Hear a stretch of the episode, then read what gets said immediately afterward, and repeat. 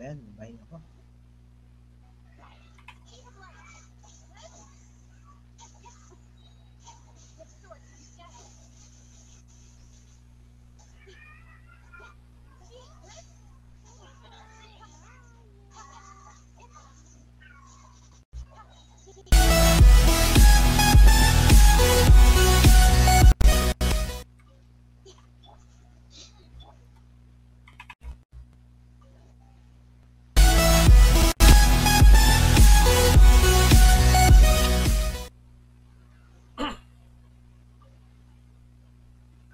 Welcome po mga kaibigan, nandito po tayo ngayon sa ating Monday Mornings the Night Before.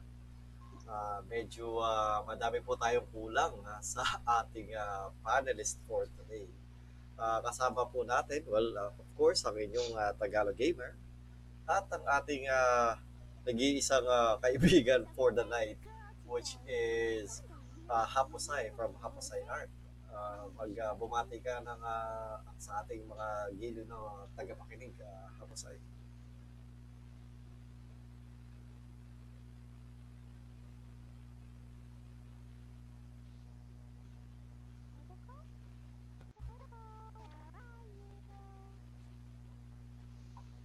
Maganda yung pagbati.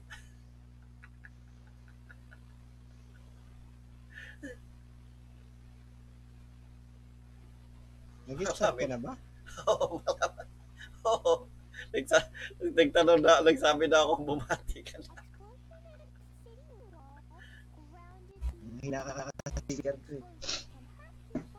Bumati ka. Bumati ka sa ating mga tagapakinig. Happosai.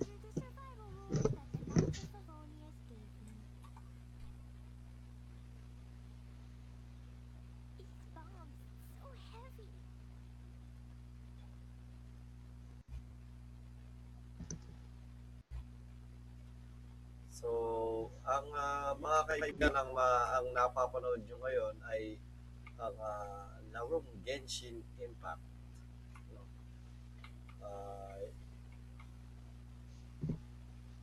At kasama natin ang ating kaibigang Happosai. At ang topic natin ngayon for today ay Genshin Impact. So, ang laron pinapanood nyo at ang topic natin ay isa. So, pagsisimula tayo sa mga konting tanong. Ito ay medyo mabilisan dahil ang panelist natin ay ako at kaibigan Happosai lang, no? So, magtatanong ako sa iyo, ano, kaibigan Happosai. So, okay. Paano mo nalaman yung larong Genshin Impact? Sinasabi na sa akin kasi ng kapatid ko dati pa. Tapos, yun nga, hindi, ano pa yata yun, beta pa lang. Tapos, nung pinag-download niya na ako, buti, ikaw rin, mag-invite sana kita, buti na lang, maglalaro ka rin. Alam mo na, kumbaga, meron ka ng heads up. Ako, may heads up na ako sa kapatid ko kasi matagal niya na itong nakikita. Pero hindi pa kasi nilalaro. Kumbaga, hindi pa siya available. Oo. Pero so, yun nga, hindi ko siya natuklasan sa kahit anong media. Sa ano lang talaga, sa kapatid ko lang una. Unang-una. Tapos nung chinek ko sa, yung gameplay niya, mukhang okay naman kasi galing ako ng Dragon Nest. Halos same ng Dragon Nest yung gameplay. Although, mas ng Zelda to, Zelda. Kaya, nai-compare ko siya sa Dragon Nest. So, pinaka parang nag-engganyo sa'yo talaga maglaro nito is yung kapatid mo, si Diboy. Oo. Kasi dati kasi ang current game na nilalaro ko ng Black Desert. Nakakasawa sa Black Desert, hindi masyadong rewarding. Ano siya talaga, parang pinaparusahan ka pa. Naglalaro ko, pinaparusahan ka pa. Yung parang yung kailangan ma-focus lahat sa yung oras mo. O hindi ka lalakas. Masyadong time consuming parang ganun. Tipong dapat casual. Hindi siya casual game. Ayun. Ano siya? Kumbaga old-time MMO yung Black Desert na kailangan. Ubusin mo talaga yung lahat ng oras mo doon, ano? Oo, kailangan na doon. Committed ka na yun lang gagawin mo. Kasi every 3 hours meron kang boss. Hindi kada tatlong pahinga pag nakalampas ka ng boss, sayang na yung chance mo makakuha ng item. Hindi na sa Genshin Impact parang medyo casual na. Okay naman kasi gusto ko una-una sa kanya yung art niya. Okay, pag-uusapan natin yung visual talaga yun. Visual. Ako din ang sa akin naman ng Genshin Impact, matagal ko na siyang alam, kumbaga mga like months back pa, 3 or 4 months back pa bago siya ilabas. Nakita ko na sa sa isang post ng kaibigan ko, si Lea. Nakita ko siya sa isang post na parang i-release yung gano'n. So, napunta ako na kaagad yung website ng mihoyo. Sabi ko, kamukha kasi siya ng Honkai Impact. Akala ko Honkai Impact yung Genshin. Naglalaro rin ako nun, Honkai Impact. So, sabi ko, parang ang ganda naman ito. Tapos, pang PC. Ayoko kasi nung pang cellphone lang. So, kaya nung nakita kong pang PC yung, pwede pang PC yung itong game na to is, kaya inabata ko lang mag-intay. Yun nga lang, hindi ko siya na-compare sa Honkai Impact kasi yung gameplay niya, nakapokus sa, sa story. Yung Honkai Impact, more on PvP kasi. Yung story is pasundot-sundot lang ang story to. Tsaka ang Honkai Impact, alam ko malaya, meron ba na sa PC? Pwede ba sa PC yun? May? PC. Hindi yata, di ba? PC? Pwede. Nalalaro rin sa PC. Hindi. Kung naka-emulator ka ba? Hindi, pwede rin. Na-install lang. Lahat ng mihoyo yata ganun. So, pwede. Sabi ko, hindi ko alam. Ang alam ko kasi talaga is mobile game yung Honkai Impact. So, feeling ko, kung i-release na sa PC, iitayin ko lang. Tapos ang ganda pa nung niya, yung introduction and so on. Tapos, yun nga ang niya kasi is Breath of the Wild adventure na pang PC na libre. Sabi ko, kung magkakaroon ng ganito sa hindi sign up na kaagad ako. So, nag-sign up kaagad ako. 4 na buwan, naghihintay ako. Tapos makita ko na lang, may post na si Lea na naglalaro na. So nakita ko agad na, pwede na pala maglaro nitong Genshin Impact. So automatic download ka agad ako. Tapos ibinalita ko agad sa chat natin. Yun pala, alam mo na din pala to. Oo. Sinabi na sa akin ng kapatid yan, sabi ko abangan na lang natin release. Actually, alam ko na sabi ko na sa inyo to dati. Yung hindi ko lang siguro na i-post. O hindi ko masyadong naiano sa inyo kasi alam ko baka hindi pa i-release, matagal pa. Pero una ko talaga napansin dito na in love kagad ako sa drawing, sa art niya. Para siyang improved version ng Dragon Nest. Pag-usapan natin yung artwork ng Genshin. Saan mo siya maihahalin tulad bukod sa pagiging parang anime, may anime kasi anime JRPG kasi ito, 'di ba? Oo. So siya sa anime, certain anime style. Oo. Ano kaya anime style ito? Medyo payat, slender. Slender yung pagkakatawan niya. Tapos lahat mahaba buhok. Yung mata, hindi, parang may sarili siyang art, pang talaga, pang mga MMO, ganitong drawing. Hindi kasi siya 2D, 3D siya So hindi ko ma-relate kung ano yung mga kamukha niya sa drawing. Siguro pag nakita ko yung animation nito, o yung manga, Ang feeling ko dito, may pagkaano siya eh. Ano yung mga Moe style? Moe? Tsaka, tsaka ano, ang hatak niya is yung kung gaano kagaganda yung mga karakter. Diba yung kumbaga, yung mga lalaki na karakter dito is makaka-attract ng female players kasi ano siya eh, pumapasok siya sa mga ano yung ano ba yung tawag doon sa shoujo? Mga hindi, shoujo anime. Oh, shoujo anime. Mga ano, mga parang, alam mo, free, ganon, yung tipo mga gwapong lalaking itsura sa... mahaba buhok, mga ganon. So, doon siya pumapasok. Oo.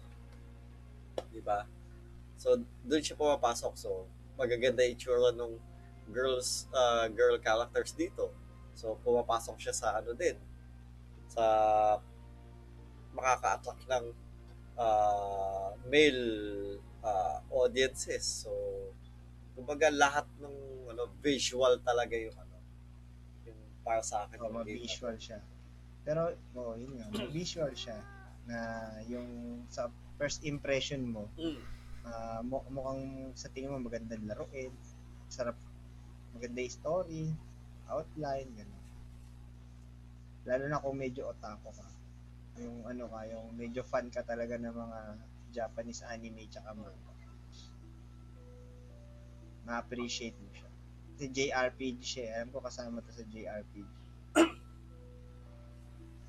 Alright, so since ito nga, di ba, RPG ang pag ito ang Genshin Impact, no? Ano sa tingin mo yung tipong parang strength sa storytelling ng game na to para sa'yo? Anong nagustuhan mo sa pinakakwento niya, yung storyline or what? Nahook ka ba or ano? Actually kasi nung una, yung introduction niya, maganda naman. So, ano ka kasi introduction niya sa umpisa pa lang sa intro. May story kagad na pa-follow. Parang yung brother niya, di ba? Yung magkapatid nagkahiwalay.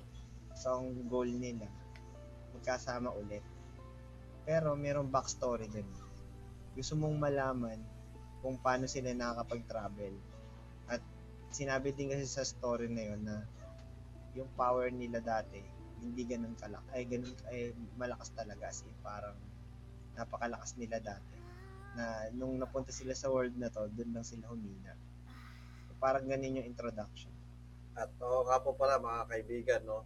Since pinag-uusapan natin ang story ng Genshin Impact, sa mga nakikinig natin, spoiler po. So, mapag-uusapan po namin dito ng ating kaibigan. Actually, nasa introduction naman yung sinasabi ko, kaya kahit siguro sa YouTube, mapanood nila itong intro. So, kumbaga parang, ano lang, yung isang, yung parang tag nila doon, foresight.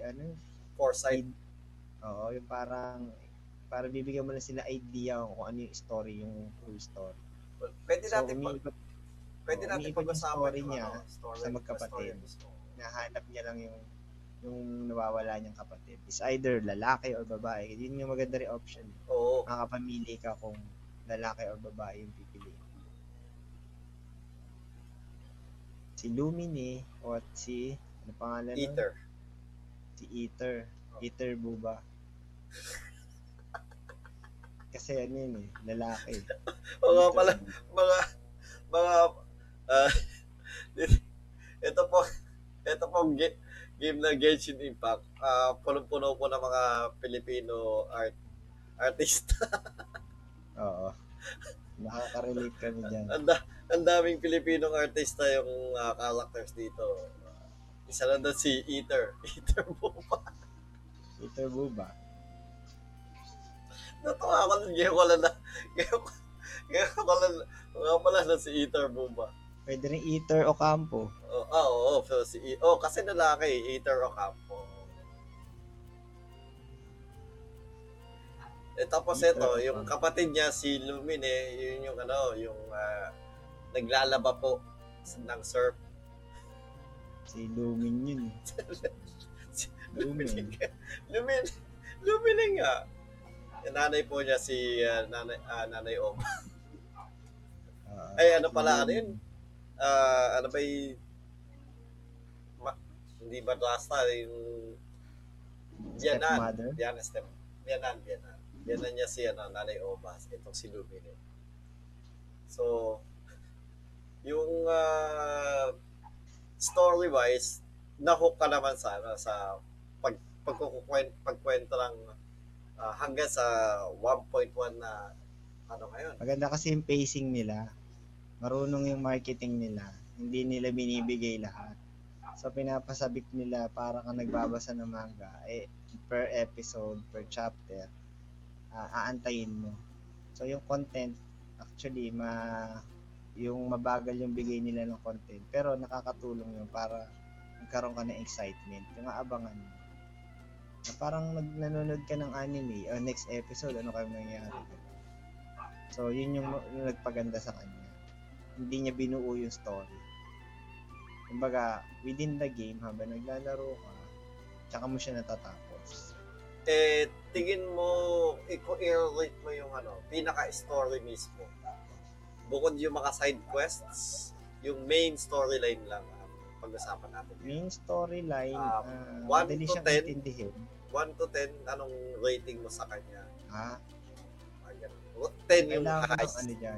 Kailangan ko ng benchmark ng 1 to 10. Kung i-rate ko siya versus Dragon Nest. Since maganda rin sa akin yung story ng Dragon Nest. Lamang siya sa Dragon Nest. Kung Dragon Nest is 5, si Genshin Impact nasa 7 or 8. 8 sa akin, 8 na lang. 8 para sure. So, medyo mataas yung... Oo, mataas talaga. Kasi hindi naman ako na-hook sa mga ganitong game dati. Ngayon lang. Hindi katulad ng actually, no offense sa mga Black Desert. Sa Black Desert din kasi may story. Pero yung voice acting, isa ba yun? Ganda ng voice acting dito eh. Kaya ma-hook ka sa story. Yung sa Black Desert, wala. Ang Black Desert na mga voice acting mo lang doon, yung Black Spirit na ayun lagi ang makakausap mo, tsaka mga NPC na hindi mo naman, yung parang unfamiliar, hindi naman kasama sa laging main quest mo. Dito kasi parang binubuhay niya yung character. Di ba sa Dragon Nest, mayroon ding voice acting yung story? Oo, yun ang maganda rin sa Dragon Nest. Gusto ko yun. May voice acting mga mga hero niya. Kaya nga kung i-benchmark ko siya sa Dragon Nest, lamang lang siya ng mga 2 points, 3 points sa Dragon Nest. Kung ako naman, para sa akin, yung story mismo niya, yung kumbaga yung kabuuan ng story as na-enjoy ko yung story niya. Pero kumbaga may pagka-predictable na konti. Yung tipong takbo ng kwento. Pero yun nga, gusto ko din dun is kahit sabi mo predictable, mayroon pa ding iniiwan sila na mystery dun sa game, sa kwento niya. Para sa akin, 6. Hindi ko siya mabe-benchmark sa Dragon Nest dahil konti lang yung natapos ko sa kwento ng Dragon Nest, almost lang eh. Kung ibe-benchmark mo siya sa Guild Wars, story-wise. Sige nga. Story-wise naman, kasi ang Guild Wars 8 sa akin eh. Maganda yung, kumbaga, yun yung habol ko sa, sa game is, 1, voice acted, tapos maganda yung storya. Tsaka syempre gameplay. So, ang Guild Wars, hanggang doon sa yung natigil na storya na mayroon pang voice acting, 8 yung Guild Wars sa akin, 8 or 7.5. Kumbaga, medyo hindi pa masyadong 8, masyado na mataas para sa akin yung 8. So, mga 7 or 7.5. Etong is close, so 7 din to, tapos yung Guild Wars is 7.5. So, lamang lang ng konti yung Guild Wars. Kaya ako natigil sa Guild Wars na maglaro at medyo mas na-focus ako dito is since yung mga patches ng Guild Wars na sumunod nung nagka-pandemic is yung ibang patches nila is wala ng voice acting. Ngayon lang sila nagpapatch uli na may mga ng, yung mga dating patches na may voice acting. Nilalagyan na uli ng voice acting. So, syempre medyo mas na, ano na ako dito, no? Mas na, naok na ako ng konti. So, mas gusto kong ituloy yung dito kaysa sa Guild Wars ngayon. Siguro, ipunin ko muna yung mga kwento ng Guild Wars hanggang sa, para makahabol ako sa susunod sa dulo. Invested din kasi ako sa kwento noon at eto din, medyo invested na din talaga ako sa kwento ng Genshin Impact. So, close sila. 7 to 7.5 yung Guild Wars and 7 itong ano. Medyo, ano lang kasi, para sa akin, konting predictability yun sa ano. Yun lang at na-enjoy ko yung ano, yung kwento kasi yung characters dito, especially ang pinaka na-enjoy kong character is si Zhongli. Again, spoilers po sa mga nakikinig.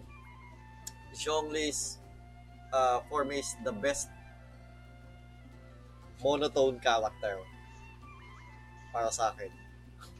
Wala siyang walang emotion, wala masyadong emotion yung pinapakita ng character na yun. Pero, natutuwa ako sa character niya. Eh, ikaw, among the characters sa story pa lang, sa story lang, hindi sa gameplay, sinong character yung pinaka-favorito mo as a character sa story? Paimon. Si Paimon talaga. Kasi gusto ko yung mga kwailang sarcastic na mga tao.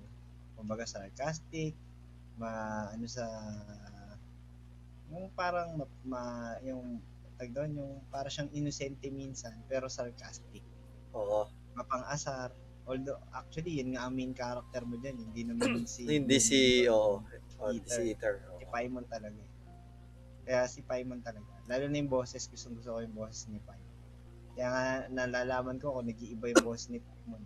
Kasi lahat ng dialogue ni Paimon, pinapakinggan ko talaga. Sa English siya. Kasi yung sa Japanese, okay naman. Kaso, since hindi ako masyado makarelate sa Japanese, tsaka nauna na rin yung English. Natuwa na rin ako sa English version. Sabi nila, maganda rin daw yung Japanese. Yun nga, yun. So, yun din, yun pala, no? Itong game na to is voice acted in multiple languages. Taiwan, diba? Chinese, Korean, China, tsaka Japanese, and English, mapa. So, ang maganda dito kung fan ka ng Japanese animation. Seiyu. Yung mga seiyu. Kilala mo yung mga seiyu. Actually, ang kinuha nila mga seiyu, mga talagang mga veteran na. Yung mga ginanapan ng mga ano. May mga ginanapan na ng mga dating mga anime. So, yun nga sinasabi mo, nauna mong masumpungan is yung English version ng ano. So, na-try mo nang pakinggan yung Japanese version? Oo, sa PlayStation. Yun ang voice ng PlayStation. Maganda rin, nakakatawa, pero mas gusto ko pagka naintindihan ko yung sinasabi ni Paimon. Tama. Kaya mas na-inlove ako dun sa English. Although gusto ko rin itry yung Japanese. Kasi may yung subtitle naman. Kaya okay lang. Ako din, ang masasabi ko is hindi kasi subpar yung voice acting ng English. Diba? Hindi siya yung parang minadali or binilisan or walang emosyon. Maganda yung pagka-voice acting din. Hindi siya yung ano lang, basta-basta lang na, uy, kailangan natin ng English version. So, isalpak nyo na yan dyan, di ba? So, maganda din yung pagka-voice acting ng ano. Hindi lang basta-basta. Ang ayaw ko lang sa English, walang voice acting si main character, si Lumine or si Aether. Pero mas sa Japanese. Hindi katulad daw ng Japanese, may mga voice line sila. Well, minsan nagsalita na to si ano? Nagsalita na to si Lumine nung ano? Could you put up a poster for a missing person? Diba? Oo, oh, yun. Oo, oh, yun lang. So, minsan masyasyak ka. Oo, minsan masyasyak ka talaga. Ano ba nagsalita?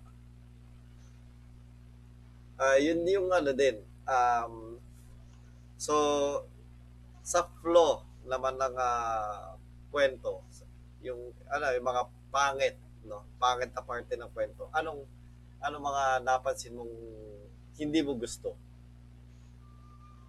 Pangit? Oo. Ikaw muna. Sige, mag-iisip ako. Okay. Well, technical, sa technical na to, ang technical na hindi ko gusto doon sa kwento is minsan, syempre yung ano, pagbukas ng bibig. At minsan, yung alam mo yung, iba yung subtitle, oo, iba din yung subtitle sa sinasabi nila. At yun yung mga technical glitches na, well, hindi ko gusto. Pero yung, kumbaga sa story mismo, minsan kasi medyo parang ano ba yun?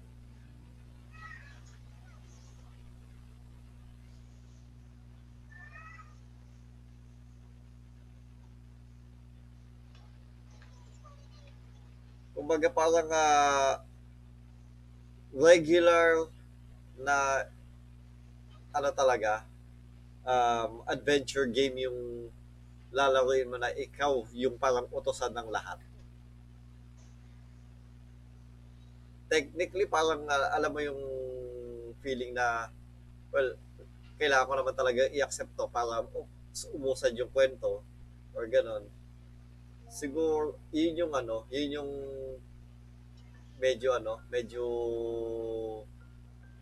siguro sawa na ako sa mga ganong klaseng para lang may advance yung kwento or ganon or what. Yung ikayo utosan ka para pumunta sa ganito, ganyan, and ganon. Ay, mga ano, pagdan yung mga escort quest, tsaka errand quest, mga errand. Oo, yun yung ano. Pero, sa Black Desert, maraming ganyan, errand. Pero siguro dahil sa dahil may mga parte na yung biglang may cutscene talaga na yung maganda yung execution ng cutscene na yun. Eh, yung magandang cutscene na nagsasapawan. Yung mga errors na hindi ko gusto. So, ikaw, ano yung pinakamagandang cutscene na sinasabi ko? Mga hindi ko gusto sa Genshin, sa story ba o sa gameplay? Sa story lang mismo, wala. Story.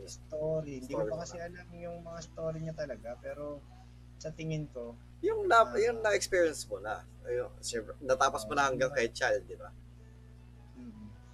Hanggang sa story lang, siguro sa pagiging technical, yung brother and sister, pinagpapalit minsan ni Paimon. Minsan, kahit lalaki yung character mo, hinahanap niyo pa rin yung brother mo, kaya babae yung character mo, pinagpapalit niyo pa rin. Kung napansin mo, minsan ganun. Oh, minsan. Kahit si Lumine yung, sinasabi niya, his brother. Oh, his sister. Oh, ganun. Oh, minsan nga, sinabi his brother, pero si Lumine yung babae. Si Lumine, babae. So, sinahanap niya yung brother. So, dapat her brother. Oo, tama. Napansin ko yun. Minsan, yun lang nakikita ko. Pero kasi sa ongoing ng, ayoko muna mag-judge. Kasi, lahat naman talaga basic pa yung hindi pa naman malalim yung story ng Genshin Impact. So, inaantay ko pa siya mag-improve, mag-progress. So, dun muna ako sa mga basic, mga simpleng story na madaling maintindihan ng mga tao. Hindi pa yung malalalim. Although may mga, alam ako mga, mga idea na sa tingin ko parang pasok dun sa story. Pero since hindi ko pa nga natapos, ayoko muna magbigay ng comment. Tulad ng ito, halimbawa lang ito. Hindi to sure, hindi to totoo. Theory lang, mga theory. Oo. Oh. Parang si, ba, saan galing si Paimon? Ayan, may theory. Oo, oh, tama. Oh, may theory tayo dyan. Tapos, madaming nagsasabi pa na ano, si Paimon yung babae sa simula. Inispoil ka agad nila na ang kalaban mo is si either prince o yung princess. Si Lumine or pagka pinili mo yung lalaki si Aether. Inispoil na nila yun sa tag dito. Pag tinapos mo yung Storm Terror, diba? Meron sila sinusunod na prince and princess. Yun, inispoil na nila na ang kalaban talaga dito, yung magkapatid. So ngayon, ang tag dito, meron rin akong theory kung bakit sila kung sino yung kalaban nila, kung bakit sila naging magkalaban, ay kung bakit ganun yung ginagawa ng kapatid niya. Parang gano'n, ayaw pa magpakita ng kapatid niya kahit gusto na. Parang gano'n. So may mga kanya-kanya tayong theory. Napansin ko lang din, di ba? Itong mga tagashness na is kinukuha yung Gnosis ng mga Archon. At si Lumine, kayang makuha yung mga elemental powers ng bawat rebulto. Hindi kaya na kumukuha nung... Ang history kasi nila ganito. Actually, kung nabasa mo to, sabi nila, ang nabubuhay na Archon na lang, dalawa. Oh. Rex Lapis, at saka si Venti. Ay si Barbatos. Dalawa na lang. Matay na raw lahat ng Archon. Pero, nung part ng magkatapos mo ng kay Rex Lapis, yung part niya, sinabi niya nabuhay pa yung Archon ng Inazuma. Sabihin, nagpapanggap lang yung mga gods na patay. Parang ganun. Diba? Kasi sabi nila patay na raw lahat eh. Pero biglang binawi nung sabi nila yung Archon ng Inazuma, buhay pa. Paano, ba't sinabing dalawa lang buhay? So, medyo parang naguluhan lang ako doon sa story niya. Kasi akala ko kasi, talaga, patay na lahat. Dalawa na lang yung tira. Ba't hindi nila kinonsider yung Archon ng Inazuma? Parang ganun. So, mapapansin mo lang yun pagka binasa mo talaga or pinakinggan mo yung sinundan mo yung storyline. Ako naman ang naiisip ko, lang. Naalala ko yung storyline. Oh. Since nagpapasok sila ng mga story na, bawa, yung introduction ng mga character, tulad ni Mona, sa akin kasi, tumama sa pangalawang account ko. Kasi ang sabi dun ni Paimon, nung nakaraan, nakikilala niya si Mona. Siya yung astrologer, nung nagkita sila sa Montag. Ay nung nakita sila sa Leo na once na nakita niya, you're the astrologer, sabi niya, kilala kita. Pero yung introduction naman nung pangalawa na sa hindi mo siya kilala nung pangalawang meeting. So parang merong timeline na error doon. Dapat ang ginawa nila adaptive. Sabi mo kasi hindi akala ko si adaptive eh. Sa'yo sabi mo hindi rin. Hindi, sa akin, nag-adapt yung story. Kasi nakita ko siyang una sa Leo . Tapos, nung nakita ko siya kasama doon sa timeline nung na kakilala na niya si Mona sa sa... So, nag-adapt sa'yo? Oo. O, ibig sabihin, adaptive niya. Kasi sa akin, adaptive, parang nag-adapt kasi nakilala siya ni Paimon. Nung nagpunta ka ng Liwe. Oo. Nung di ba, come here, sabi ni Mona. Ikaw, parang siguro hindi mo masyado siyang pinansin dahil, sanday niya, hindi mo na siya nakasama. Pero ba't mag-i-introduce pa siya sa'yo? Na, ako nga pala si Mona, nakasama mo na siya nung meteorite event. Meteorite event, yun yung una. Sa akin, nung meteorite event, hindi siya nagpakilala. Pinakilala lang siya kay Fischl dahil hindi sila magkakilala. Oo nga. Fischl. Pero nagkasama kayo kasi ikaw yung tatlo kayo magtatropa nun. Oo, kilala na niya ako doon sa aking Ibig sabihin, hindi niya pinapansin kung magkakilala na kayo. Parang, Kumbaga, kilala na ako ni Mona at kilala na ni Paimon si Mona nung sa Fischl event sa akin. Hmm. Oo nga. Kumbaga, parang yung timeline na yun, sumakto lang sa akin. Hmm. Pero hindi ko alam sa iba. Ibig sabihin nga, yung story niya, nag-adapt. O di okay, mas okay pa na. Nag-adapt sa'yo. Sa akin naman, eto lang naiisip ko. Eto, teorya ko lang to ha. So, di ba nga si Lumine is nakaka-absorb siya ng pag inawakan niya yung statue nung Geo, statue ng Animo, nakukuha niya yung powers. Eh di ba si Signora, kinukuha niya yung Gnosis ng bawat Archon. Eh yung Gnosis ng bawat Archon is yung kapangyarihan ng Archon na yun, di ba? So, hindi ko lang alam paano tawag nila sa Gnosis. Kasi yun eh. May power pa rin naman si Venti. Meron pa din. Kumbaga parang yun yung, ang alam ko pag yung Gnosis, yun yung main source of power ng ano. Kumbaga pinahina na sila. Oo, pinahina na sila. Kasi sabi rin kay Zhongli, hindi niya na raw kayang gumawa ng Bora. Bawal na. So, hindi niya na kaya. Ang naiisip ko, kung kinukuha nila yung Gnosis at si Lumine kayang gumamit ng mga ganong elemental power, baka nasa snatch na yun si Aether. At sa kanya binibigay yung Gnosis. Well, yun lang ang aking teorya. Okay, move tayo sa sa gameplay naman.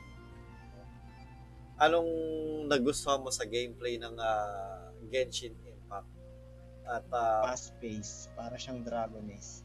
Hmm. Pero ang lack of boto of skill. Kulang na kulang sa akin, kapos sa skill. Buko para sa Dragon. Mas maraming combo syempre sa Dragon Nest kasi maraming skill. Ito kasi designed for mobile gaming. Mm-hmm. Tsaka mga handheld siguro to. Mga PS4, yan, PS4, mga console yun. Kasi kung PC to, design for PC, maraming skill to. Hindi lang to apat. Mm. Eh, hindi lang attack E tsaka ulti, hindi lang ganun yan. Okay. So, kung gameplay, gameplay ng ng action, mabilis, fast-paced, gusto ko yung ganun. Yung walang target, semi non-targeting pala. Semi non-target, hindi talaga parang free target na katulad ni Dragon Nest. Since mobile nga siya, sana magkaroon lang sila ng option na gano'n. Na medyo itututok mo yung mga spell. Nahirapan ako pagka spell type yung car hero mo. Hindi mo maitutok na maayos. Dapat free target ka pag gano'n.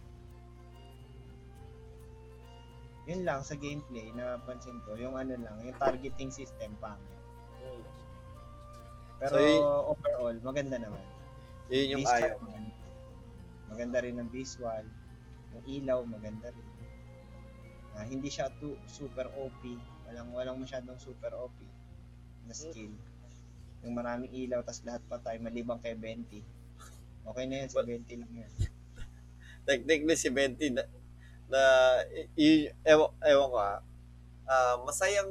masarap na kaparty si Venti, pero kinaiinisan ko siyang character in terms of visual noise. Maganda kasi yung niya, swirl. Ang napakaganda na swirl niya. Sakop yung buong mapa. Yung buong battlefield. Doon lang ako naiinisan niya. Ng elemental reaction lahat. Kumbaga, bagay siyang pang yung skill niya sa lahat ng character. Combo. Masyado siyang adaptive sa kahit anong ipares mo sa kanya. Kaya maganda si Ben. Yun yung sa akin naman ang gameplay, no? Yung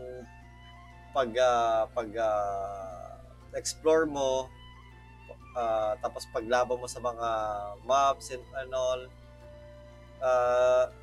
Meron ka matututunan every now and then kung anong klaseng reaction yung kailangan mong gamitin para sa ganitong klaseng mob and such. So nakaka-enjoy din yung learning experience mo sa paglalaro. Tsaka ano, nagkaroon, ini-implement niya rin yung weaknesses and strength. Mm. Iba kasi walang ganun. Yung basta pantasin mo lang attack mo, no, wala nang kwenta yung mga elemental reaction, elemental strength and weakness. So, maganda kasi merong ganun. May weak sa ganito, may strength sa ganito, diba? May immune sa ganito. Yun ang hinahanap ko eh. Hindi siya perfect na yung parang Black Desert. Attack power lang, okay na yan. O kaya ano lang, defense power lang, okay na yan. Walang pakialam kahit anong effect pa yan. Hindi nonsense pa yung mga ice, mga fire, mga ano. Kung wala namang epekto yung element. Ganun sa Black Desert kasi, attack power lang. Yun din na-realize ko. Ba't naglalaro ng ano? Hindi ko maintindihan kung bakit meron pang fire damage, kung bakit may wind damage pa. Eh, hindi naman pala effective. Basta mataas lang yung gear mo. Dito hindi eh. Binibase nila yung elemental weakness and strength. Yun ang maganda. Oo. Sana ma-maintain nila yung ganun. Actually, sa Dragon Nest ganun din. Kagandahan dito. Elemental weakness and strength. Let's say like, tulad ka lang sa'yo, no? Ayan, may Keqing ka. Eh, tapos, yung Keqing mo is electro. Kapag lumalaban ka ng electro, kung si Keqing lang yung gamit mo, napakatagal mo mapatay siya. Mahirap nun kung click ka. Tapos fire immune. Wala ka ng way. Pero hindi naman kasi ikli lang yung character mo. Yun yung kagandahan doon. Isang party. Actually, ang ano nito, para siyang Final Fantasy. Since yung main character mo, hindi ka nagpo-focus sa isa lang. So, pwede kang magkaroon ng isang party na ikaw lang ang mag-isa. Depende sa mixture ng ng hero. Hindi niya nagustuhan ko. Isi-sync. Paano magiging silang sa isa't isa. Synchronized. Coordinated. Parang gano'n. Eh, hindi na nagustuhan ko dito dahil yung una pa lang, itsura pa lang, gusto ko na. Tapos, nung nakita ko yung gameplay, pasado na yung gameplay sa akin. Tapos nung nakita ko, pwede ka magpalit while gamit mo yung hero mo, pwede ka magpalit sa ibang hero kaagad. Uy, para ka nagko-quick change ng ibang ng ibang weapon, gano'n. So, yun, isa ding magandang gameplay feature na binigay nila dito. Bukod sa yung Breath of the Wild, gusto ko talaga malaro din yun. Kaso wala akong Switch. At hindi ako bibili ng Switch. Kasi mahal. Hindi ko kailangan bumili ng isang Switch para lang maglaro ng isang game. No? Pero, since lumabas to, kumbaga, napunan niya yung paghahangad ko na maglaro ng ng isang game na gusto ko din. So, yung, kumbaga para sa akin, gameplay-wise, kung i-rate ko siya 6 yung enjoyment ko doon sa game. Minsan medyo 6.5 ganun. Yung enjoyment ko doon sa yung paano mag-combo and such. Pero yun nga sinasabi mo na medyo kulang palang complexity. Kumbaga dahil nga kasi mobile game. Yun yung isa ding na parang medyo gusto ko pang konti pang yun yung konting gusto ko pa, yung medyo konting complexity pa sa game. Baga kung pwede ka sana mag-juggle ng gantong combo, di ba? So, isa pang kulang dito, jump attack. Wala tong jump attack maliban kay Klee. Si Klee lang yata pwede mag-jump attack dito. Wala, meron sila dive attack, ganun charge attack, pero pero walang tumatalon ka habang umaatak. Wala. Dapat i-implement nila yun. Sayang. Pwede mo namang gawin. Para pwede kang mag-juggle tsaka mag-combo. Oh, yan. Gusto, yun yung ano, yun yung siguro kung makakagawa sila ng implementation ng ganun is makapag-juggle ka ng mga combos, ganun. Yun yung siguro hinahanap ko pa. Medyo kulang pa talaga kung talagang since early naman yung game. Oo, diba? early pa. Masyado pa siyang early. Last year lang naman to kasi sinimulan yung project. So, baka and September lang siya, September lang siya ni-release. So, pero last year pa siya, yung beta. Oh, well, kumbaga parang nasa early stages pa lang talaga itong game na to. Marami pang improvement na asahan. Sana yung mga nakita nila mga downside, improve lang. Oh, yan. At ang pinaka-inaabangan ko dito, PvP. No matter kahit anong basta PvP sa. Yun. So, PvP. Downside, ito na. Ayan, downside. So, sa gameplay-wise, anong downside ang napansin mo parang hindi mo gusto? Yun nga, kulang sila ng complexity. Tapos kulang sila ng PvP content. Pero sabi naman nila, pinaramis nila. Future content naman ng PvP, pero focus sila sa storytelling. Single game pa rin ang pinofocus doon ng mga developer at mga programmer. So, hindi muna nila maasikaso yun. Pag siguro kompleto na siguro, saka sila maglalagay ng content ng PvP. Open world, kulang din. Hindi siya open world. Ano siya? Big world lang, pero tag dito, hindi siya fully open world na MMO RPG. Hindi siya MMORPG. Hindi siya MMO, promise. Ano lang siya? RPG siya, online RPG. Oo, RPG. More like Monster Hunter yung way ng ng interaction sa ibang tao. Tama. Ano lang? Para party base, dungeon base, mission base, ganyan lang. Kung ikaw ang tatanungin, gusto mong may gusto kang ilagay na isang at least minor feature mo lang. Isang minor feature bukod sa PvP. Isang minor feature na pwedeng mag-improve ng game na to. Anong gusto mong ilagay? Teka. Minor, as in, yung tipong code, malit lang. Ano? Yung tag dito? Yung stamina. Oh, ano sa stamina?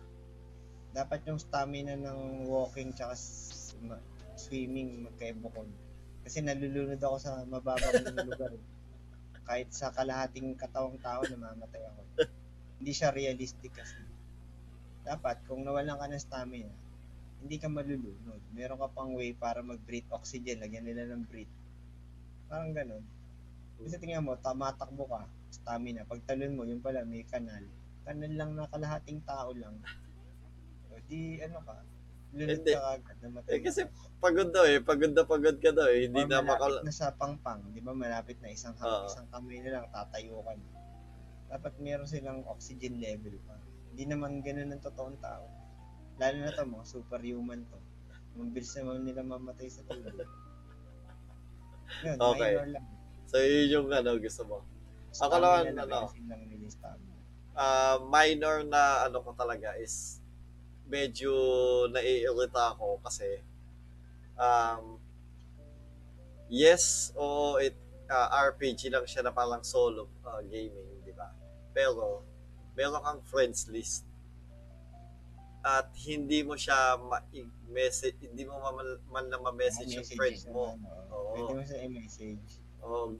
Yung kahit hindi patuloy ng ibang media. Oo. Yung tipong kahit hindi mo siya i-join, is pwede mo siya ma-message para at least, kung friend mo lang.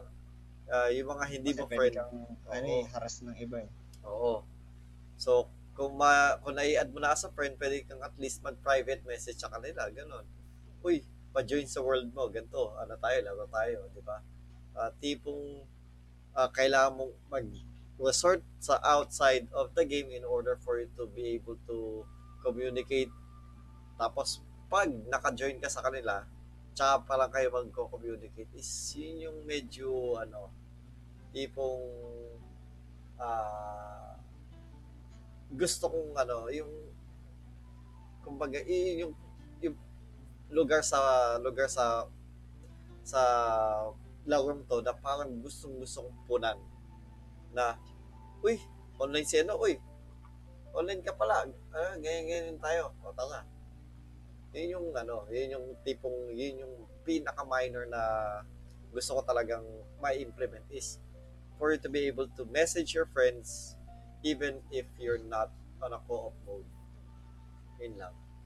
Oh, maganda rin picture yun. Kahit minor lang, magandang improvement din. Right, so, patungo na tayo sa medyo ano, no? So, let's talk about yung monetization nitong larong to. So, andyan yung gacha, yung loot box system nila sa mga characters and all. Andyan yung gem system, para bumalik ka ng mga gems and whatnot. And andyan din yung battle pass nila. Sa tingin mo, ikaw, as a gamer, na kung ikaw ang tatanungin, sulit bang gastusan yung larong to? Kung bibigyan ka ng pera na, let's say like ano, you're earning enough na pwede kang gumastos, no? Na yung kaya mong may extra kang panggastos sa mga laro or whatnot, yung hindi mo kailangan magtipid talaga. Hindi, yung reaan na lang talaga, yung reality na lang sa akin. Oh, sige. Actually, ano ako, F2P, free to play.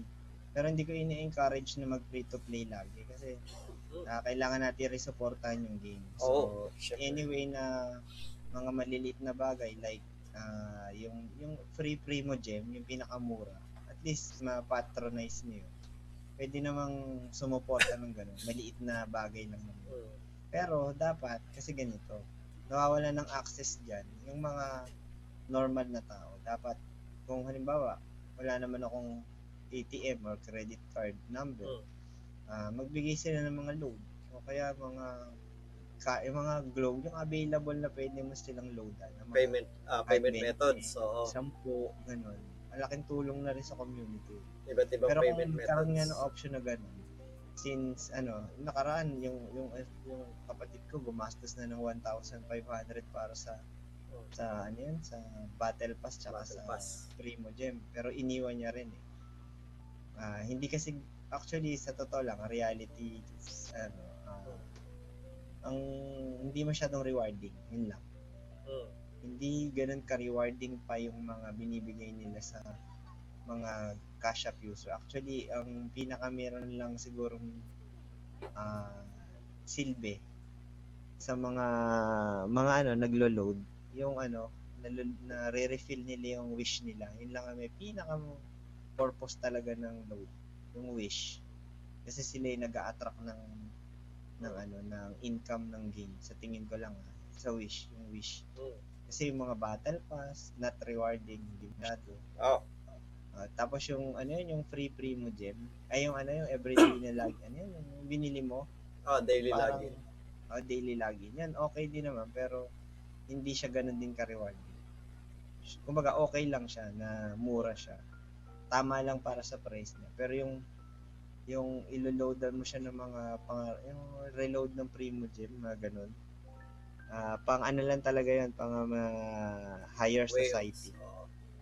Yung merong expendable cash. Although tama naman kasi yun yung way ng ano nila, marketing. Wala naman ako magagawa doon. Pero as a gamer, in any way na gusto mong makatulong, kahit yung maliliit na bagay na yung ano, yung login, kung kaya nyo ano, bili na lang kayo. Sayang yun. Para malaman man lang ni Genshin na pinapatronize niya siya at marami pa kayo. Hindi lang lahat free to play. Para lang makatulong sa ano, sa kanila para improve pa yung game tsaka magstay yung game na gusto nyo laruin? Sa akin naman yung monetization nitong larong to. Ano? Ayun nga, yung daily login na ano, na Puimo Gem. Yun sa lahat ng naglalaro, no? Na kaya na at least makapag-load ng ganun. Which yun is nga, kailangan $5, nga lang nila ng ano, ng mode of payment, dagdagan nila yung mode of payment para maging accessible sa mga gustong bumili nang wala namang ATM account or credit card. So, para sa akin, sa lahat, yun pa, wala silang PayPal. Promise, wala silang PayPal. Ay, di, alam ko, kung sa cellphone ka, sa Android kasi is like pwede ka sa yung Google Play, GCash yeah. Pwede sa GCash. Eh paano yung mga walang GCash? Like mas minors na mga naglalaro. So hindi nila ini-encourage na minor. I know. Definite ako I will not actually encourage any minor. Kaya talagang siguro is GCash and credit card kasi dapat at least alam mo kung bakit ka gagastos. Alam mo na you are aware na etong ano to is a digital game na pwede ding mawala at ano. Sabagay, so, kasi baka gastusin lang ng mga minor lahat yung pera na itatay. Oo. Para sa akin, anyone that could that's of legal age, you're making if it's your own money, I would actually recommend yung yung blessings, yung $5 na na daily login, 90 gems per login per day, 30 days. Yun ang aking i-recommend sa lahat. Anyone that could buy it, anyone that could support the game with it.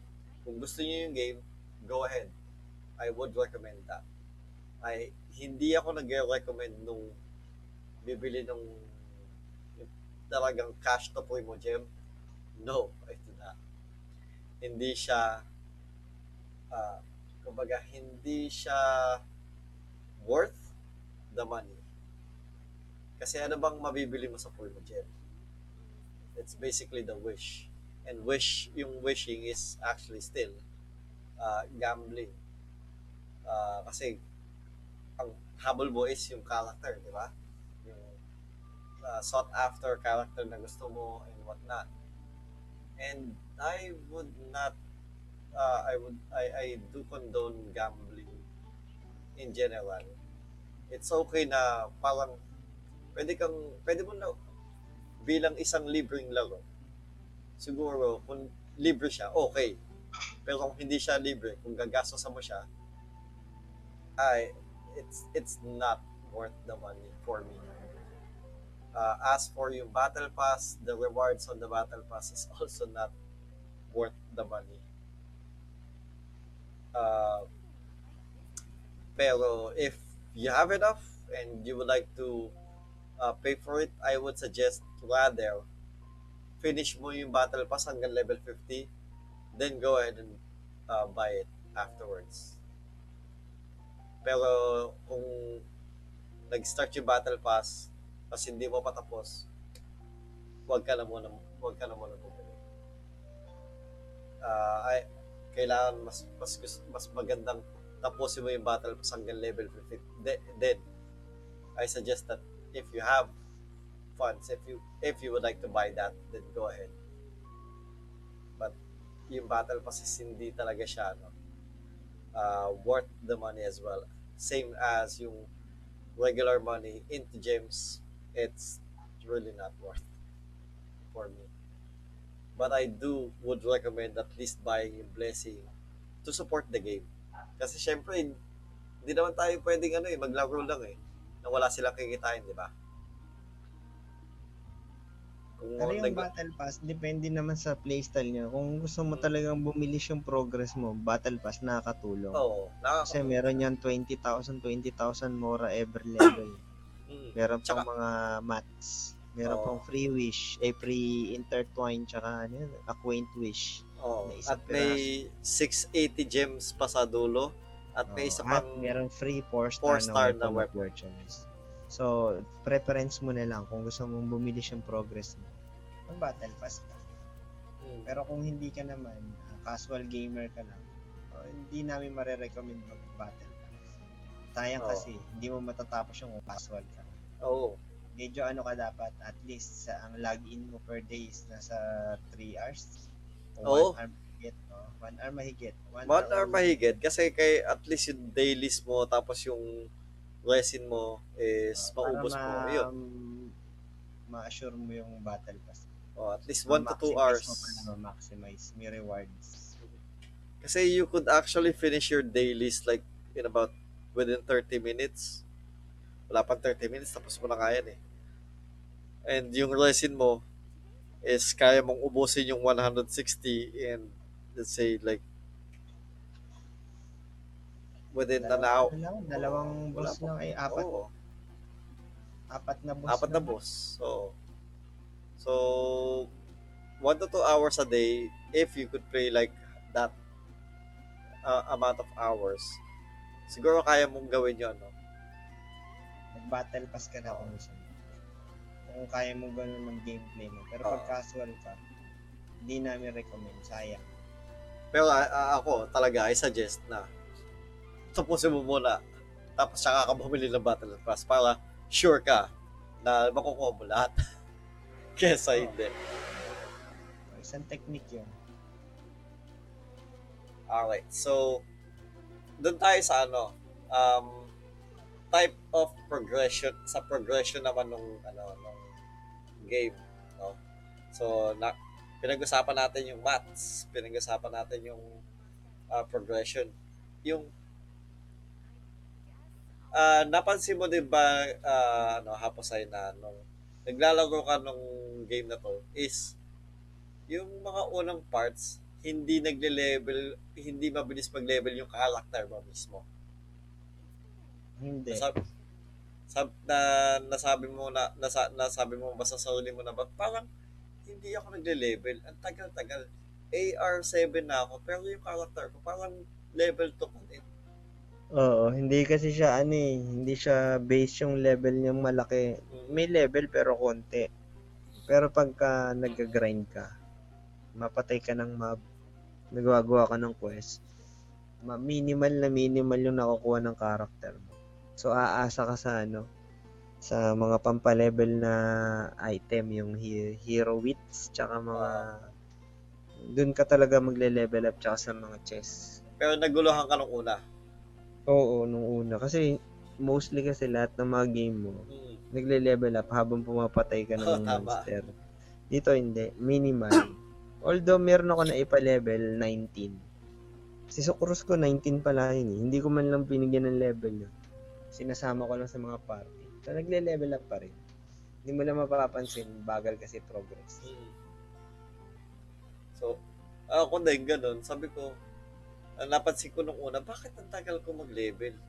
Eh, level 7 na yung ano ko, tapos yung character ko, mabagal. Yun pala. Si Sucrus, sinasama ko, sa mga domain niya tayo, malakas mag-level eh. Nang walang hero wit. Sinasama ko yun minsan eh. Yan, nag-level 18. Hindi ko akalain, nag-18. Hindi ko man lang nile-level up.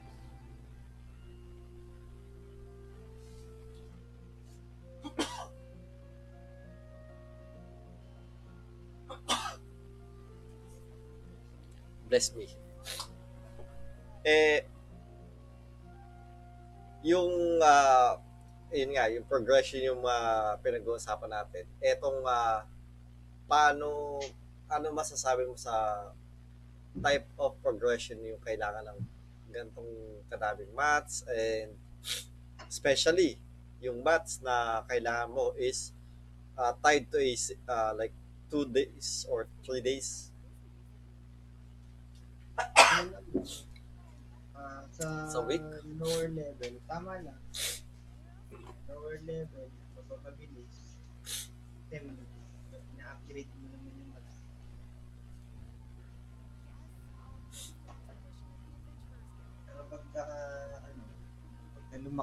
tumaas na yung level ng kung ano mo, babagal ka na syempre. Kasi mas mataas na maths na kailangan mo.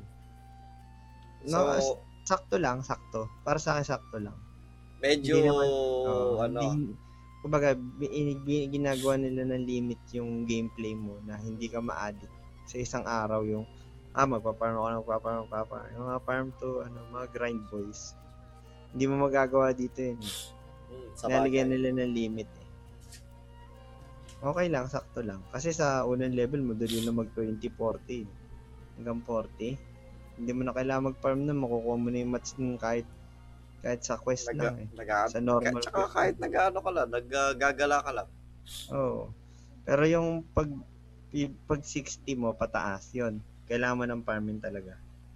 Naantay mo na yung mga daily, yung araw nila para makakuha. Kasi medyo marami na yung hinihingi. Lalo na pag pare-parehas yung karakter mo na yun yung kailangan. Ayun pa. So, pare-parehas kayo. Nagkakaparehas yung talent material. Alright. So, dito na tayo sa last part ng ating discussion sa game na to. No? So, ang tanong ko na lang sa'yo is, gameplay-wise, sinong karakter ang pinaka-paborito at gusto mo? Aesthetic-wise at itsura, sino character ang pinaka-favorito mo? Top na player, gameplay? Top character mo sa gameplay at top character mo sa aesthetic. Overall?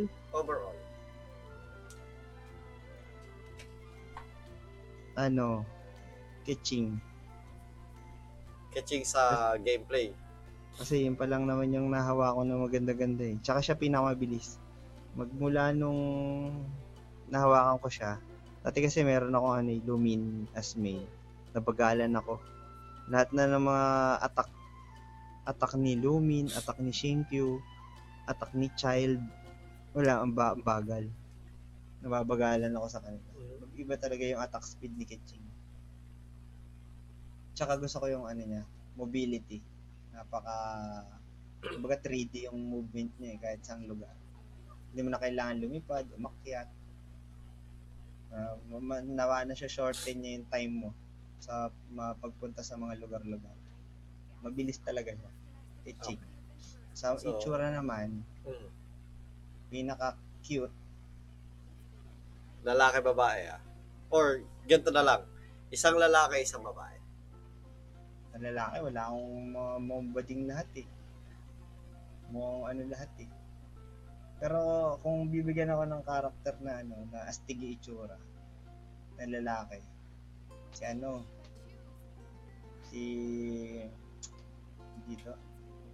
si Beto. Lalaki.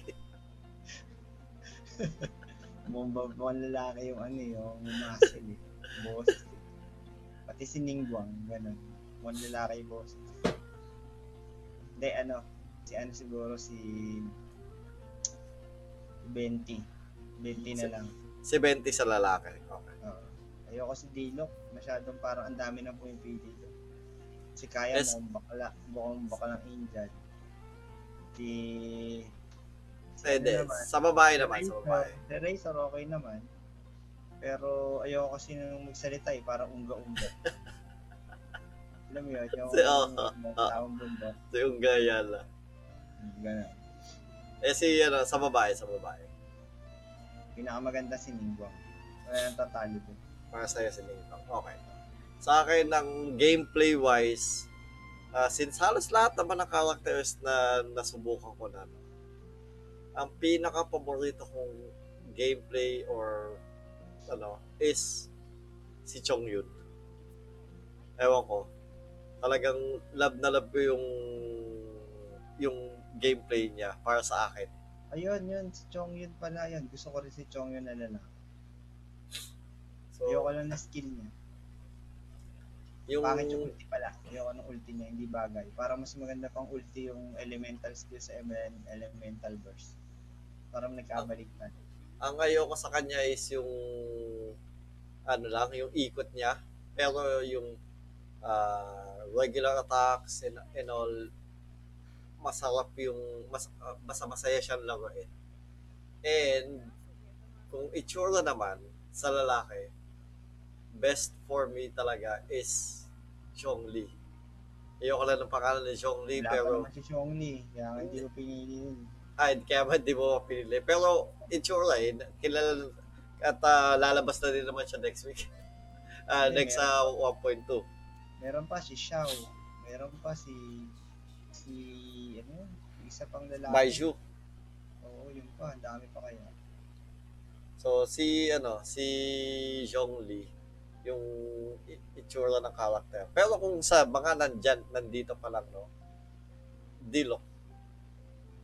So pag lumabas na si Zhongli.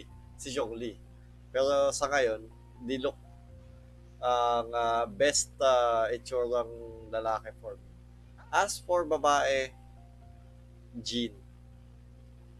Nabighani talaga ako kay Jean nung simula pa lang. Siya yung isang character na babae na the best para sa akin. Ganda rin si Jean. Slim. Slim na slim. Sexy yung slim niya. Pagkakaslim niya lang, slim pala. Ang ganda ng character design niya, ng damit niya. Yun, para sa akin. Fit the na best. Fit din. Oo. Fit na fit. Pero kung pagandahan talaga, tingin ko Ningguang sa akin. Ganda yung itsura. Mag-goddess ang itsura tayo. Si Ningguang voluptuous. But BWM mo yun, kaibigang Happosai. Ano din tayo ha? Nakadami din tayo. 1 hour and in 12 minutes. Oo. So, doon na tayo magtatapos sa sa topic na to. At mga kaibigan, dalawa lang po kami ngayong gabi. At isa is may sakit, kaya may sakit. Wish him well na lang si kaibigang Macky. Balak sana namin pag-usapan ng kaibigang Macky. Yun nga lang kasi medyo kailangan manahimik kami ng hindi kami siyang sipon. Hindi, ubo. Trangkaso. Tonsil. Tuberculosis. Lahat na sakit meron siya. Diarrhea. Insomnia. Ang masama pa doon sa diarrhea niya, sa labab, sa mukha ka lumalabas. Hindi naman, grabe naman. Di ba? Wawa naman si, Kaibigang Macky. Wish him well na lang. Wish him well. Sana mag-aroon siya ng balon. Wishing well. Tapos ang ating kaibigang Wilbon, eto. Sa trabaho kasi yun, galing trabaho sila ngayon. Ay, hindi. Bumiyahe. Galing ng bumiyahe. Sila galing ng kanilang vacation house. Ibang ba? Oo, vacation house. Papunta sa ibang... papunta sa kanyang main house. Pagod siguro, kaya... At kung napansin nyo, mga kaibigan, kaming nitong ating kaibigang Happosai is medyo low tone ang ating usapan ngayon kasi gabi na nga. May makatulog na. Kaya hindi kami masyadong sa ngayong gabi ko. Masyadong hyper. Hindi nakaraan, medyo hyper kami. Aga pa kasi. So, sana next week maayos ng ang boses ng ating kaibigang Macky. At sana'y maka-enjoy ng ating kaibigang Wilwon sa susunod.